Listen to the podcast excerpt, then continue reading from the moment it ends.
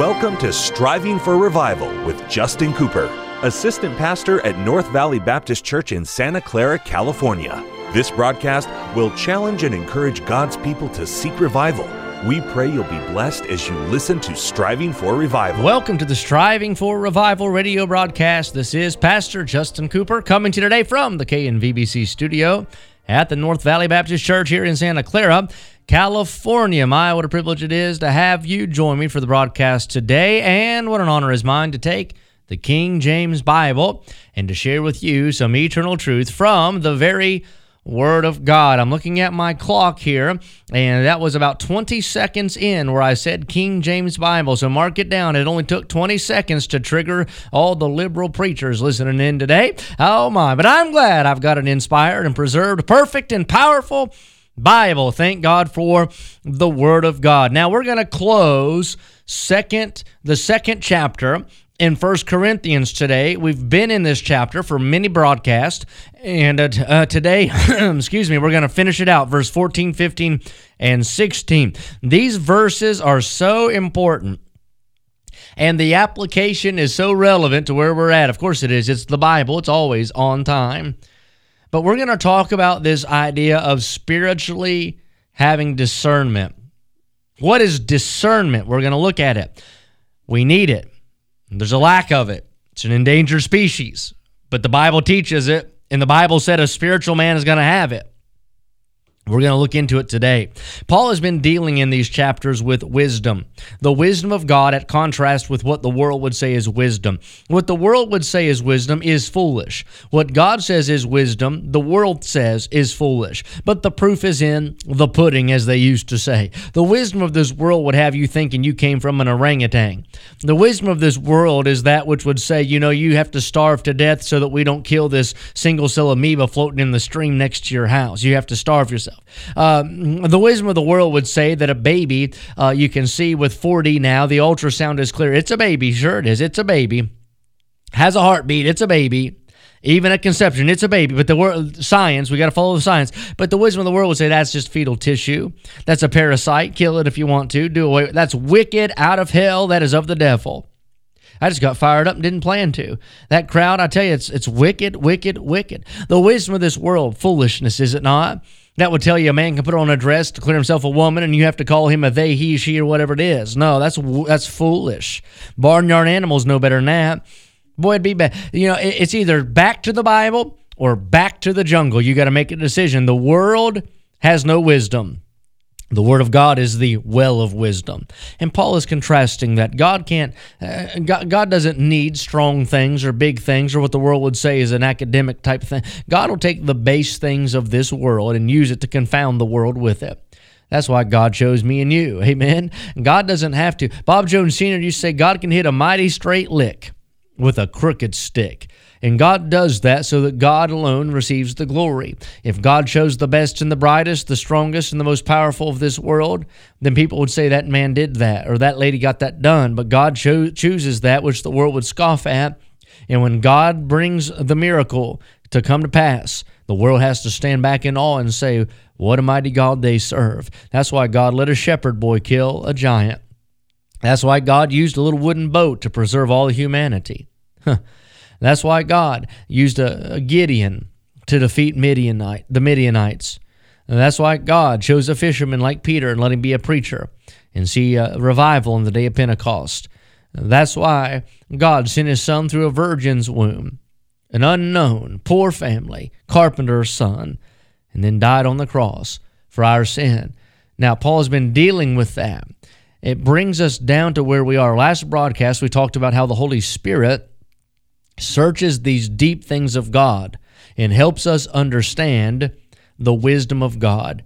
The Spirit of God within us teaches us how to compare spiritual things with spiritual things. And by the way, a spiritual truth is always going to harmonize with the greater body of spiritual truth. If you grab a hold of something that you think is a spiritual truth and can't make it fit in with the rest of your Bible, then it's probably inaccurate. And you ought to go back and search it again. The way most cults, all cults, the way cults start and false doctrine starts is somebody takes a verse and twists it. They take it out of context. They don't understand the meaning. They don't rightly divide the Scripture. They don't harmonize the spiritual truth. But the Holy Spirit will harmonize truth with truth if it's accurate, if it's spiritual. Now, that brings us down to verse 14. But the natural man, that's a lost individual, the natural man receiveth not the things of the Spirit of God. So a person who is unsaved is going to listen to a broadcast like this, the preaching I'll do in our church in our next service. They'd listen to you and your witness or whatever, the radio station and the singing, and they would say it's odd. They would say it's weird. They would say it makes no sense. I can testify personally in my own life and say there was a time where I literally felt that way.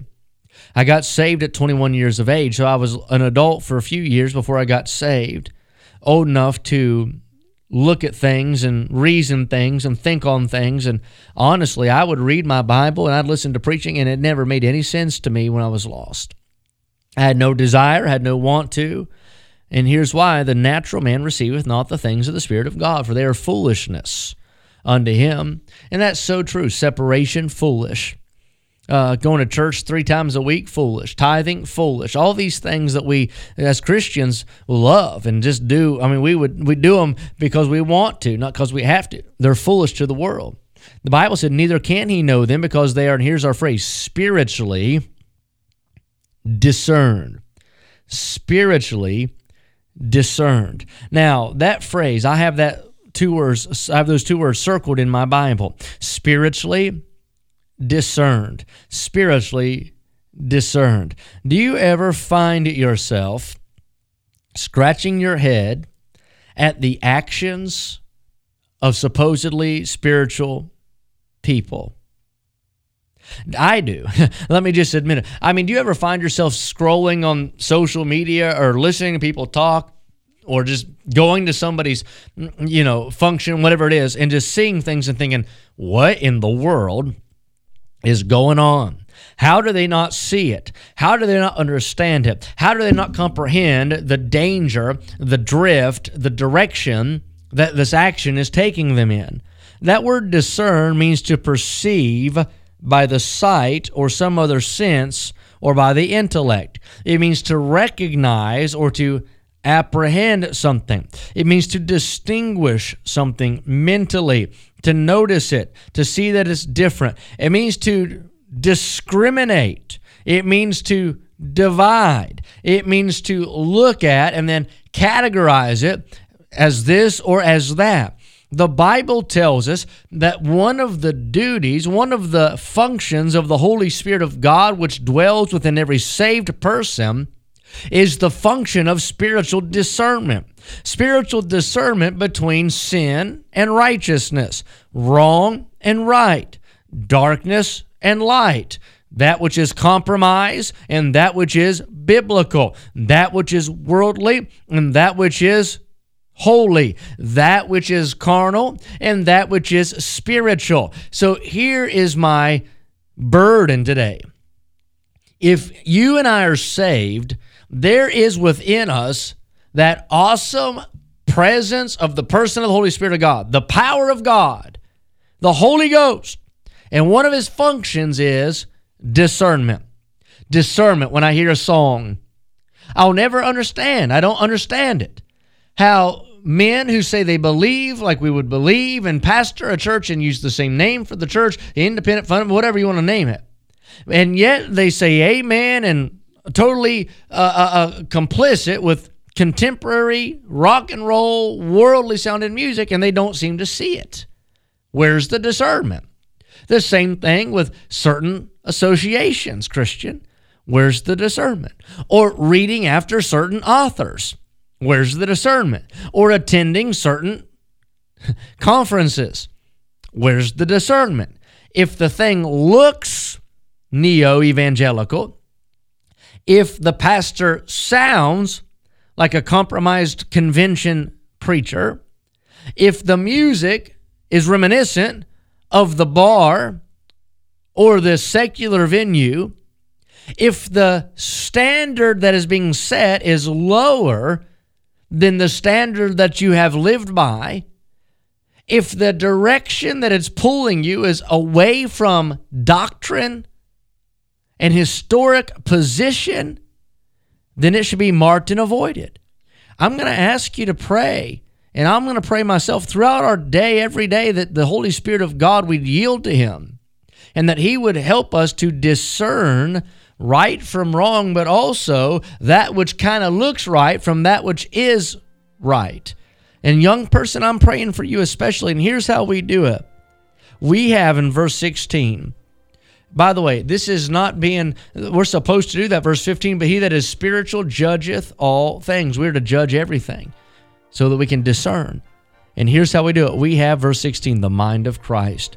You're going to have to pray, submit to the God, fill your mind with the Scripture, and be filled with the Holy Spirit of God. We must have discernment in these last days. Till next time, pray for revival. Thank you for joining us today for Striving for Revival with Justin Cooper, Assistant Pastor at North Valley Baptist Church in Santa Clara, California. Listen at this time every weekday as we strive for revival.